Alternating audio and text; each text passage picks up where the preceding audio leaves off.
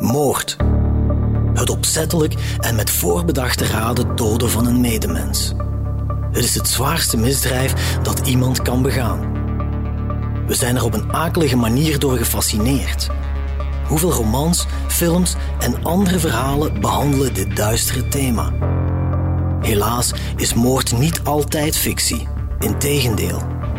Er wordt gedood uit passie of jaloezie, uit wraak, lust, voor geld of botweg uit haat. In deze reeks analyseren we verschillende ophefmakende Limburgse moorddossiers. Van plaatsdelict tot veroordeling. En gaan we op zoek naar de motieven die in het verknipte hoofd van de dader zijn gruwel rechtvaardigen. Ik ben Geert Opteinde en dit is Van Moord tot Verdict. Aanslag in Istanbul, deel 2. Immense steun en botte haat. Kerim is 's morgens in Genk Ziekenhuis geboren, maar echt, dat moet ik zeggen. Ik was bij anderen, mijn kinderen ook bij. Maar bij Kerim was dat precies. Zijn ogen deed open in de wereld. Ik heb mijzelf op een spiegel gezien.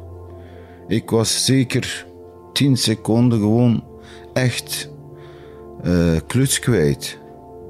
En ik heb mij gewoon door de spiegel, ik kijk en ik zie mijzelf daar. Ja, Kerim, die lijkt op mij, echt waar. Kerim was identiek. Ik was heel trots en met zijn geboorte was ik ook wel de oudere broer, maar ik was ook heel trots op hem. En Kerim was eigenlijk het sluitstuk van de familie. Allee, met het volledige aantal dat je eigenlijk een volmaakt iets hebt. Als je zo'n ketting hebt aan elkaar, was hij dan ook de schakel die het vervolledigde. En in zijn latere leven is dat ook echt tot uiting gekomen. Ja, als jongste ziet je van je oudere broer, van je oudere zus, van je ouders, pak je eigenlijk altijd het beste. En zo op die manier was hij eigenlijk een vervollediging en een vervolmaking van onze familie. Hij was heel actief en het was altijd een avontuur met Kerim. Elke dag was een avontuur en dat was altijd heel fijn. Hij heeft heel veel dingen gedaan. Als jonge man was hij eigenlijk constant de wereld aan het verkennen. Hij had zo'n verlangen om de wereld echt te verkennen en op pad te gaan en om dingen uit te testen, om grenzen uit te testen. Dus dat was altijd een avontuur om met hem samen op te groeien eigenlijk. Kerim was heel actief. Vroeger hadden we hier de chauffagebuizen. Nu heb ik dat allemaal een beetje in laten werken. Die kruipte met chauffagebuizen naar de plafond toe. Maar niet bij mij, bij zijn mama. Als ik thuis was, Kerim was 100% anders. Als ik tv aan het kijken was, die kwam gewoon bij mij naast mij zitten en... Samen keken wij naar tv en die zegden nooit iets. En als mama iets vraagt, ja mama, ik zal wel doen mama. Maar als ik gewoon mijn schoenen aandoe en ik ga gewoon uit de huis, dan was Kerim weer helemaal ander kind. En ik heb dikwijls mijn werk moeten laten en ik moest naar huis rijden, omdat... Vrouw zegt, ik kan niet meer tegen, want die is dat gedaan of dit gedaan. En ik zeg, ja, wat moet ik doen? Ja, Kerim was zo één. Hè? En toen die stilletjes ouder geworden, echt heel zachte hart. Die kan daar echt niet tegen onrecht. Want ik heb me van zijn kameraden, ik heb zelf gezien... Hoe mensen dat allemaal vertellen, ja, ik heb naderhand nog meer dingen gehoord, maar ik kende mijn zoon eerlijk gezegd. Dat was Kerim, die kostte echt niet tegen onrecht, ja. U hoort Ali en Kenan, de vader en broer van Kerim Akyil. Kerim is op 1 januari 2017 een van de 39 slachtoffers van een terroristische aanslag in Istanbul. Tijdens de nieuwjaarsnacht opent een extremistische schutter in naam van terreurbeweging IS het vuur in de populaire nachtclub Reina. Kerim wordt dodelijk getroffen door maar liefst 7 kogels uit een Kalashnikov. De ironie wil dat Kerim zich altijd zeer sterk verzet heeft tegen terrorisme en tegen elke andere vorm van geweld. Op het moment van zijn dood is hij nog maar 23. Maar ondanks die jonge leeftijd is Kerim iemand die overloopt van de levenswijsheid, vertelt zijn beste vriend Roberto. Eigenlijk wil ik het woord benadrukken als een voorbeeldfiguur voor mij. Hij is heengegaan op 23-jarige leeftijd, maar hij stond veel verder voor zijn leeftijd. Hij, in de omgang en de gesprekken waarmee je met hem had, leek het alsof hij 60 jaar was of zo. Qua ervaring, levenservaring en intelligentie. Dus nogmaals, ik wil benadrukken, een voorbeeldfiguur. Hij was er heel veel mee bezig, met terrorisme in het buitenland dan. Ja, het was eigenlijk bij ons nog redelijk nieuw. Het was eigenlijk niet dichtbij. En toch was hij daarmee bezig in het buitenland. En dat vond ik toen zo vreemd eigenlijk. Het was eigenlijk een beetje ver van ons bed, maar toch, hè. Hij was ermee bezig. Kerims onbaatzuchtige persoonlijkheid, de manier waarop hij in het leven stond, heeft ook altijd een grote indruk nagelaten bij een andere zeer goede vriend van hem, Ilias. Ik heb Kerim leren kennen toen we ongeveer 9 of 10 jaar oud waren, op de taekwondo. We zaten samen. Ook zaten we samen op school, in de lagere school. Kerim zat met mijn jongere zus in de klas en hij woont ook 1 straat verder van mij. Kerim was een behulpzaam iemand. Iemand die eigenlijk meer aan het collectief dacht dan aan zichzelf. En ook iemand die veel opofferde voor andere mensen. Iemand die rechtvaardig was. Die eigenlijk een probleem had met onrecht. En eigenlijk altijd voor zwakkeren zou opkomen. Hij was zeker iemand die bij zijn naaste vrienden ging vragen of alles oké was. Als iemand bijvoorbeeld financiële problemen had of iets in die aard. Ook herinner ik mij toen wij jong waren, dat hij ervoor moest zorgen dat iedereen eigenlijk ook bijvoorbeeld te eten had. Ja, iets wat mij vaak bijblijft, is toen we op school zaten. Dan specifiek als bijvoorbeeld iemand gepest of geplaagd werd. Dat hij dan echt ging kijken van, voor zwakke mensen, mensen die fysiek zwak waren. Mensen die verbaal zwak waren, dat hij eigenlijk voor een oplossing ging zorgen en voor hen opkwam.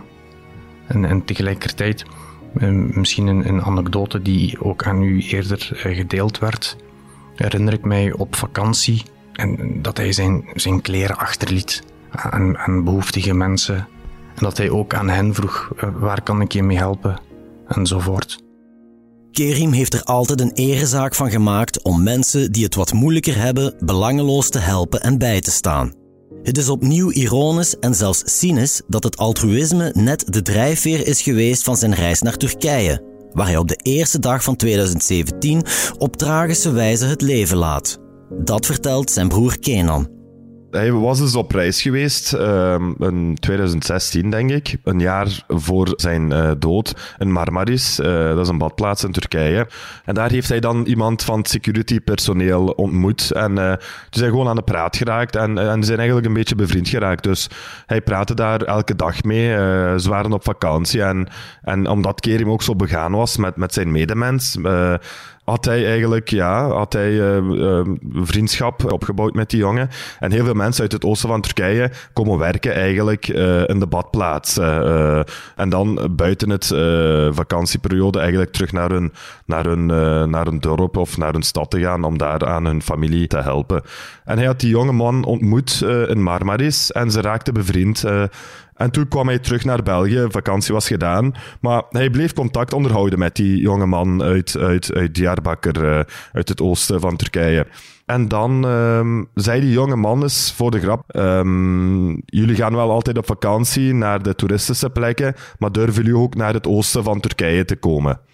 Nu, om heel kort te kaderen, het oosten van Turkije was in der tijd, nu wel beter, maar een beetje onrustig. Ook daar met soms wel terroristische aanslagen. Dus een beetje een onstabiele regio soms wel. Alleen nu niet meer echt, maar het kan wel zijn dat daar een beetje achtergesteld is ten opzichte van de rest van Turkije. En eigenlijk omdat wij wereldburgers zijn, of zijn geworden door mijn pa... we zijn veel op reis geweest in Thailand en we zijn in Amerika geweest met papa. Papa heeft ons toen we jong waren. Ik was denk ik 10 jaar oud of iets ouder. Heeft papa ons naar de Verenigde Staten meegenomen. Zijn we daar op vakantie geweest. Dus papa tegen Kerim van, waarom zou je niet gaan naar het oosten van Turkije, naar Diyarbakir? Dat was misschien niet de eerste keuze om op reis te gaan van mensen. Het was eerder om die jonge man te gaan helpen.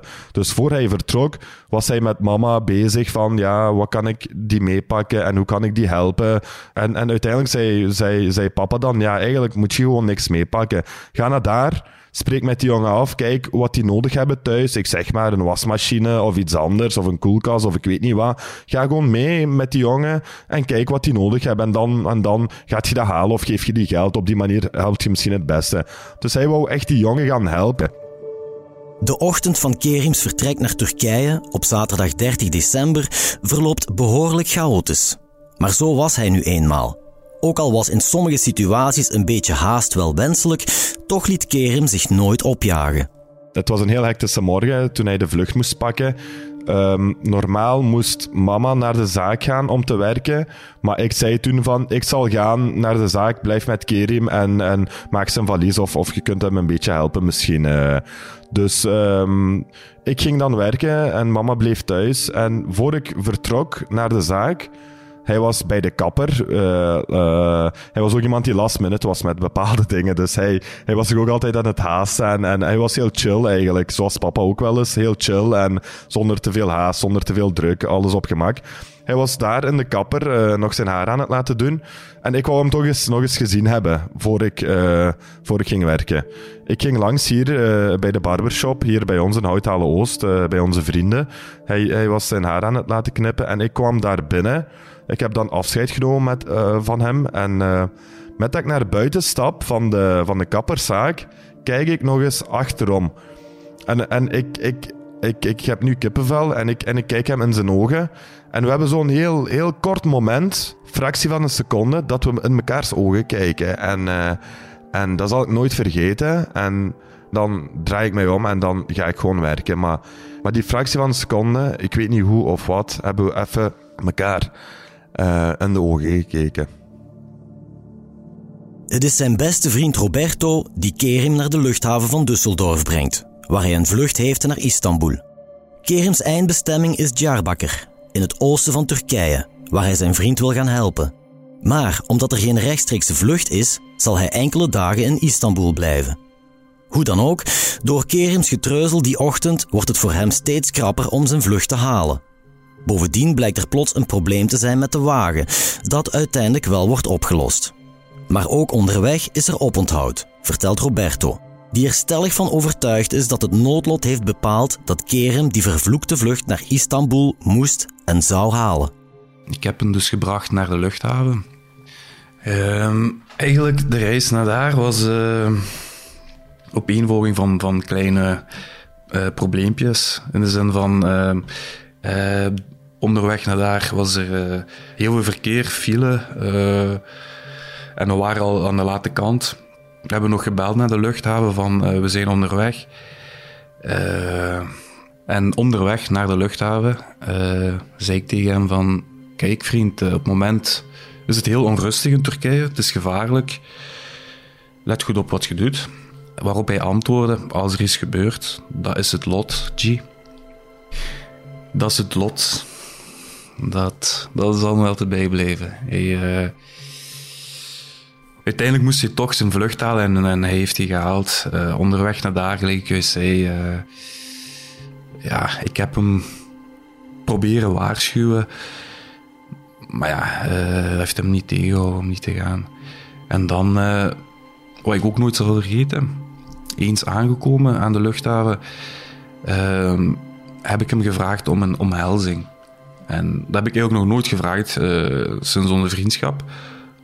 En hij heeft me ook geleerd, wanneer je een hand geeft aan iemand, om in de ogen te kijken. En op dat moment keek hij niet in mijn ogen. Ik zei, Kerim, kijk in mijn ogen als je een hand geeft. En heb ik die omhelst. En toen is hij vertrokken. Eens in Istanbul aangekomen, neemt Kerim de tijd om de stad te verkennen. Maar verder wil hij het eigenlijk rustig aandoen, in afwachting van zijn vlucht naar het oosten.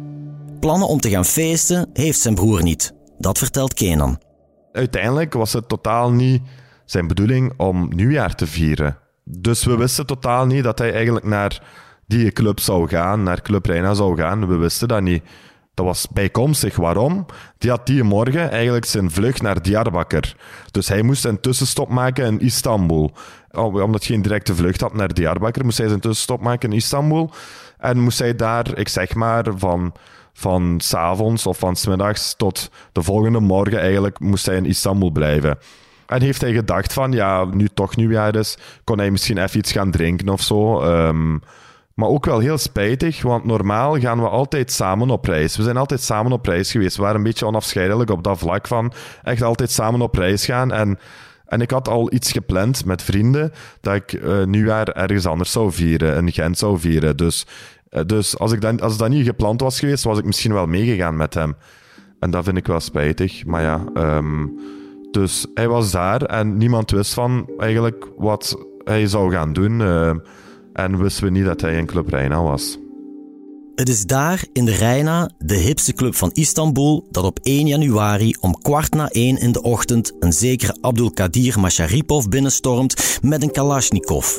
En op brute wijze 39 mensenlevens beëindigt. Ik heb het heel lang niet kunnen bevatten dat mijn broer eigenlijk gestorven is door een kogel. Omdat hij was echt heel sterk, dat heb ik misschien niet zo vermeld, maar hij was van nature, je hebt wel van die mensen van nature die gewoon heel sterk zijn, die gewoon goed gebouwd zijn. Toen hij jong was, als 10-jarige, ging papa hem laten armworstelen met oudere jongens en hij won altijd. En armworstelen was hij onoverwinnelijk en ook ja, op andere gebieden met sporten. Maar dus, hij heeft wel 7 kogels door die zot gehad. 7 kogels zijn in zijn lichaam gegaan. En is hij dan gestorven. Maar dus, ik kon niet bevatten dat eigenlijk... Ja, ik heb heel lang gedacht na zijn dood dat hij eigenlijk gewoon niet dood was. Dat hij het wel kon overwinnen. Dat hij, kogels. Wat zijn kogels tegen Kerim? Dat is Kerim, hè. Heeft hij geprobeerd om iemand te redden? Of ik weet niet wat. Of hoe. Dat is Kerim. Kerim gaat niet dood door kogels. Ook al zijn het er 7, ook al zijn het er 10. En uiteindelijk is hij niet dood, hè.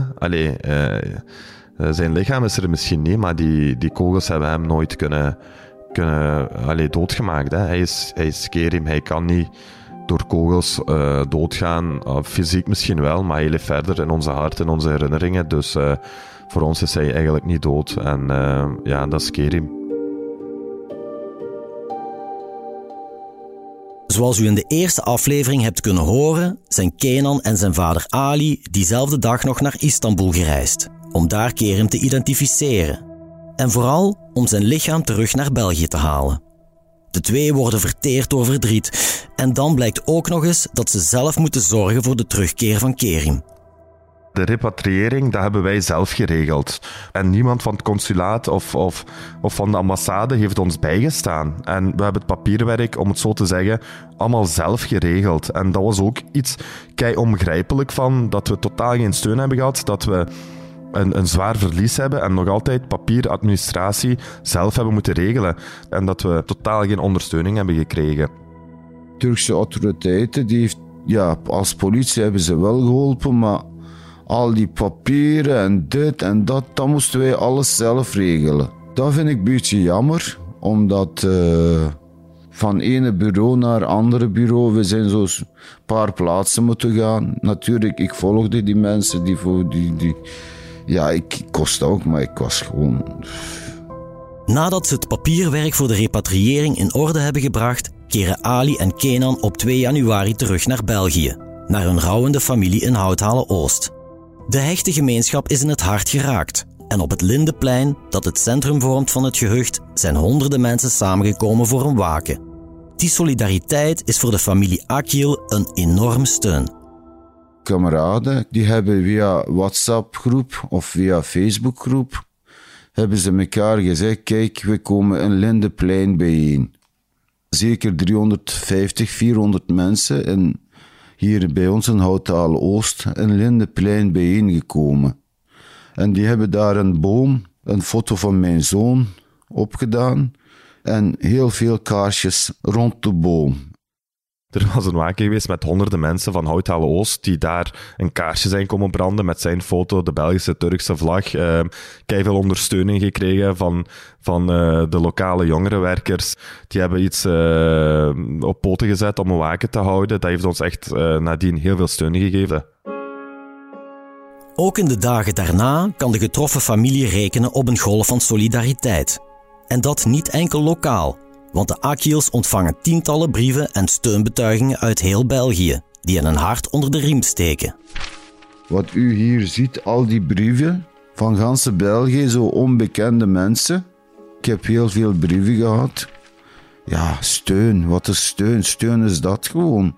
Dat mensen gewoon met uw pijn delen, betekent ja, u... Ja, dan is dat minder... Ja, dat zeggen ze, minder pijn, maar ik weet niet... Dat je, hoe moet ik zeggen, dat je een beetje terug goed bent met die brieven of door de hulp van andere mensen. De burgemeester, Alain IJzerman, Schepenen bijvoorbeeld, hebben ons heel goed ondersteund en die hebben ons bijgestaan. Lokaal, onze vrienden, onze buren, onze familie, die hebben ons bijgestaan. En dan hebben we ook die brieven gekregen thuis van mensen die ons persoonlijk niet kenden, maar die het hebben gezien via de media en die ons dan keiveel brieven hebben opgestuurd. En dat deed echt wel goed. Maar helaas is er niet enkel solidariteit. Enkele individuen vinden het blijkbaar nodig om op de sociale media kwetsende en ronduit racistische berichten te posten en haat te prediken tegenover de moslimgemeenschap. Op de kap van een 23-jarige jongen die om het leven kwam bij een laffe aanslag. En toch laat vader Ali zich niet raken door dergelijke haatzaaiers. Meer nog, wanneer hij op het Lindeplein, de herdenkingsplek voor Kerim, door journalisten van het VRT-journaal gevraagd wordt om een reactie, doet hij dat met een waardigheid die in heel het land op lof wordt onthaald. Eén keer stappen ze van een auto, twee man geloof ik, met camera en microfoon en ik dacht mij, wie zijn dat? En die komen aan ons vragen, meneer mag iets vragen, wie zijn jullie? Ik zeg, ja, ik ben de papa. Die zei, ja, mogen wij reportage met u? Als dat, ik zeg, ja, waarom niet? En die vroegen een paar dingen daar. Ja, natuurlijk spreken ze ook dadelijk over de haat aan vreemdelingen en zo. En ik heb daar een woordje gezegd, ja, zonder dat ik weet, omdat ik wil gewoon dat iedereen een beetje beseft wat gebeurt. Ik heb gezegd gewoon, ja, dat ding is dat die slechte woorden, wie dat zegt, allemaal zieke mensen, die beseffen niet wat die doen, heb ik gezegd. En die woord van mij heeft uitschijnt het ganse België diep ingeraakt, maar... Ja, mens is toch een mens. Ik bedoel, ja, Jood of Islam of Christen. Meestal ook mensen die dat zoiets zeggen, ongeleerden of die kinderachtig doen. Ja, hoe kun je aan die mensen kwaad zijn? En dan, dus die weten echt niet. Want ik hoop ook niet dat zo iemand zijn kind verliest. Zeker niet. Maar die weten dat niet. Dus. Zo van die internethelden, dat is makkelijk. Je post of je kunt zo je haat spuien op sociale media. Dat je echt mensen hun leven daarmee echt kunt kapotmaken. En moest het uw kind maar eens zijn, hè? Uw broer, hè? Bij wijze van, denk daar gewoon eens over na. Dat is een boodschap die ik zou willen meegeven. En dan moeten we eens meer en meer beginnen te begrijpen van dat niet zomaar alle bagger zomaar mag passeren of dat er ook een grens is. En is een racist zo dan veroordeeld geweest? En dat heeft ons echt wel goed gedaan. Dat hij er niet zomaar mee is weggekomen.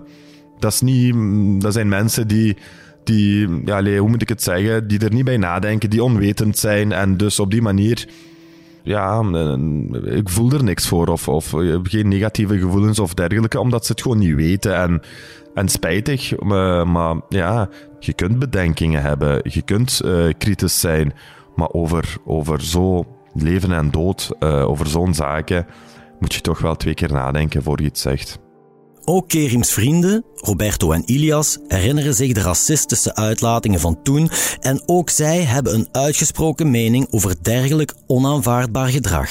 Wat ik me nog goed herinner was dat Ali een mooie zin gebruikte. Hij noemde het als, dat zijn arme mensen. Mensen zonder verstand, domme mensen die zoiets delen met de wereld op het internet. Dat zijn arme mensen, ja. Ik beschouw mezelf als in zekere mate ontwikkeld genoeg. En ja, ik denk dat aanzetten tot haat zeer problematisch is. Dit zijn waarschijnlijk zieke mensen die hulp nodig hebben. Tegelijkertijd is een multidiverse samenleving, multireligieuze samenleving, een multi-etnische samenleving een heel complexe vraagstuk en waar weinig antwoorden op zijn. En ik denk dat social media, dat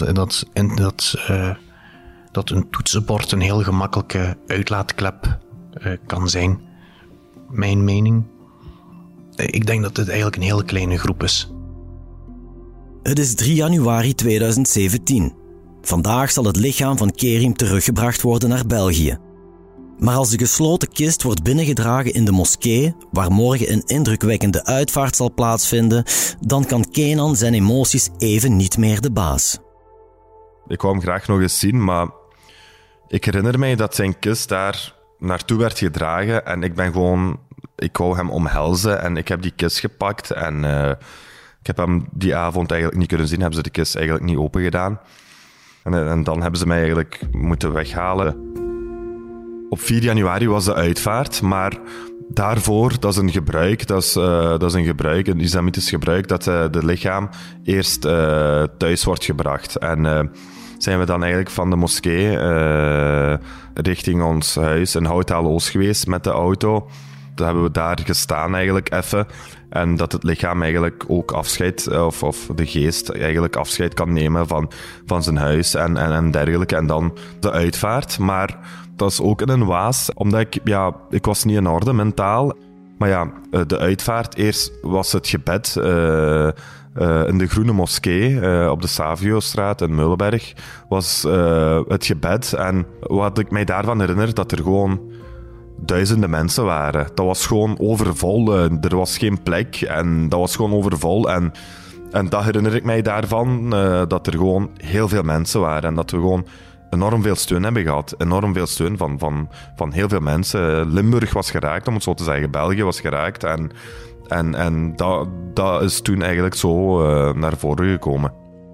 Wat ik uitvaart nog herinnert, ja, alle media was daar. Alle kopstukken van partijen waren daar. Ja, de begraafplaats, de wegen waren echt vol. Ja, file. Ja, iedereen kwam daar, omdat iedereen was die wilde bij zijn. En tegen terrorisme. Kijk, we zijn hier, we willen geen terrorisme. Zeker als ouders. Ik heb zoveel mensen, ja. Dat was voor ons, ja, wat moet ik zeggen, trots. Zoveel mensen, iedereen zegt iets en iedereen gewoon die kijkt naar u en ja, die zeggen heel veel, maar gewoon zonder woorden zal ik zeggen. En dat dan zien we dat en dat doen ons toch trots, ja. Terwijl in Houthalen-Oost definitief afscheid wordt genomen van Kerim, is in Turkije de klopjacht op de dader volop aan de gang. De identiteit van de terrorist is al snel bekend en hij wordt op verschillende plaatsen in Istanbul vastgelegd door straatcamera's. Maar toch duurt het liefst 2 weken voor de politie de extremistische moordenaar te pakken heeft. En ook de rechtszaak zal niet in 1, 2, 3 beklonken zijn. Hoe de familie Akyil die nieuwe lange lijdensweg ervaart en wat het uiteindelijke verdict is, hoort u in de volgende aflevering van Aanslag in Istanbul.